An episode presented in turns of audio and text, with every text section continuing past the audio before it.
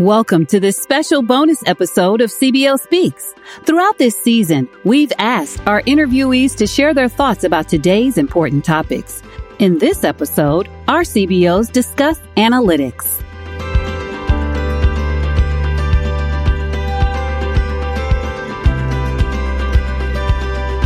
There's so much data that we have, and yet I don't believe we've even scratched the surface on how we can leverage analytics to solve problems and to be solution oriented as we move forward. Data has been talked about so much. You know, sometimes it just feels like cliche, right? But you know, as as we as CBO, we have to make data driven decisions. So a lot of times in academia, we run into ch- uh, challenges where things becomes uh, pet projects, right? Or it also becomes a way where uh, you know someone wants to do it because that's the right thing to do. Affordability, uh, the right timing, those may not be uh, uh, may not have been considered. That's where data analytics comes in place. We have to understand a decision that is being made, why it is being made, and how we are going to support the rationale of those decisions. Analytics really plays a pivotal role in higher ed, um, which enables leadership to make data driven decisions. It's really critically important now more than ever for every institution to have their most important KPIs identified and defined, and for the collection of that data to be automated through uh, a data dashboard, um, data warehouse, um, and and all of those items. And I think data is really important information is necessary, but analytics can be truly powerful.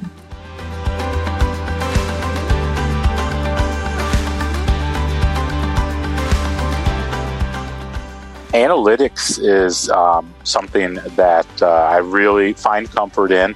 Uh, I like making decisions that are based upon data, and uh, I, it's good for us to review um, data and the analytics associated with it, and and uh, use that information to help us uh, make decisions. And and uh, the more that we can do that, I think the better off we will all be. Ooh, we have an insatiable appetite for data. Uh, I think data informed decision making is critical for all CBOs, and it is our responsibility uh, to help paint a picture for our executive leadership teams, um, to help make sure that the data uh, is is painting the picture that we want it to, uh, and I think it's critical for uh, us to be transparent uh, with data to not hold data close and, and to share as much as possible uh, with our institutions uh, because I think basic financial literacy is important for every employee of an institution of higher education.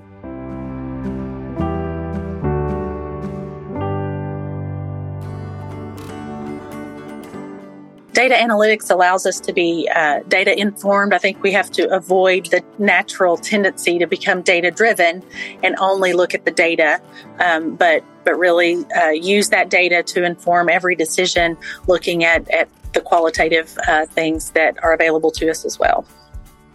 The financial functions we provide are really predicated on data and having great data for decisions. Analytics is really a uh, kind of a summary word for great information that helps and aids in decision making. Analytics is really uh, an essential component of what our uh, financial staff we do as CBOs to make better decisions, but also to elevate information analytics for our senior leaders and chancellors and presidents to make the best decision possible for their organizations. It's like it's an important part of what we do. I'd say it's an essential part of it. I'm a finance guy to the core. And to me, every good decision starts with strong analysis. So understand the facts, be willing to use that, that analysis to take risk and make a decision. I think analytics are so important uh, for making data informed decisions in higher education, honestly, in all industries, but to make sure that we're removing the emotion and the knee jerk reactions from it and uh, our analytical ability driven by um, solid, accurate data analytics to inform those decisions. In this day and age where data and information is at probably at a high, analytics is so important, but it's also understanding what data and what uh, information do we really need to use? How do you filter out the noise from the true analysis that needs to go on? And one thing I always caution um, folks is make sure you're still seeing the tr- forest through the trees. I think a lot of times we get so lost in the detail that we forget to take a step back and say, what is this really telling us? What is the narrative this information is giving us?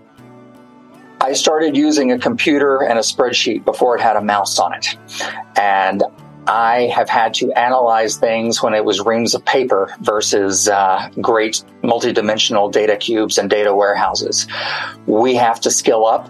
We have to know where our data comes from. We have to continue to learn and we have to rely on how we learn and know who our data experts are so that we build good data and can make good informed decisions from the data that we have. It's going to require a lot of investment for many of our institutions where we have likely underinvested. Yeah, analytics are uh, interesting, right? They are probably the, the buzzword of the day, right? So people want better analytics. Uh, they want data driven decision making.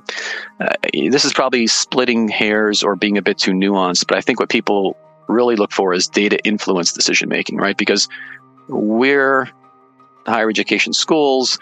We know that not every decision is an objective decision, right? Some are made for various other reasons. And I think what we want to make sure is that we're being data informed when we consider all the factors in making different decisions.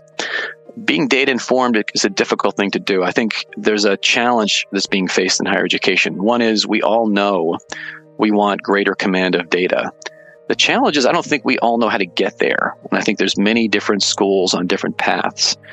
And what's needed is some form of standard or approach or collective effort that helps schools, you know, you know again, we at Princeton have the opportunity um, to pursue that on our own and make our investments in that space. Other smaller schools don't, right? So where do they turn if they can't make a big investment in that space? And there's a need for people to I think, step up and help schools understand the basic principles of analytics, what it can do for you, what it can't do for you, and really along the spectrum where you want to be in using your analytics.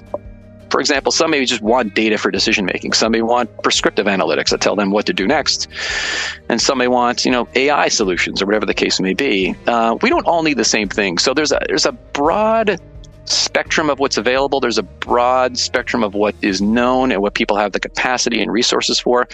And I think what's needed is, in some ways, a path that people can say, okay, with these resources, what we want to accomplish, here's what I need to do to get there. And here's who I can rely upon or look for or look to for advice on getting there. So it's a place we're all trying to figure out. And I think it's a place that is, is, is seeking answers. And hopefully we can find some of those answers.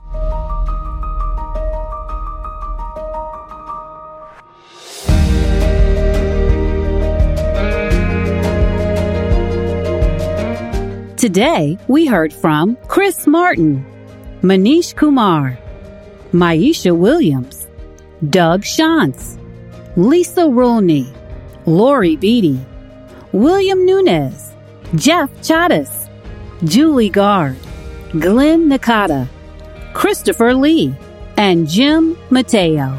You can find full episodes of CBO Speaks from all of these CBOs by visiting nacubo.org under Professional Development and then click Podcasts or by subscribing to CBO Speaks in Apple Podcasts to get the latest episodes instantly.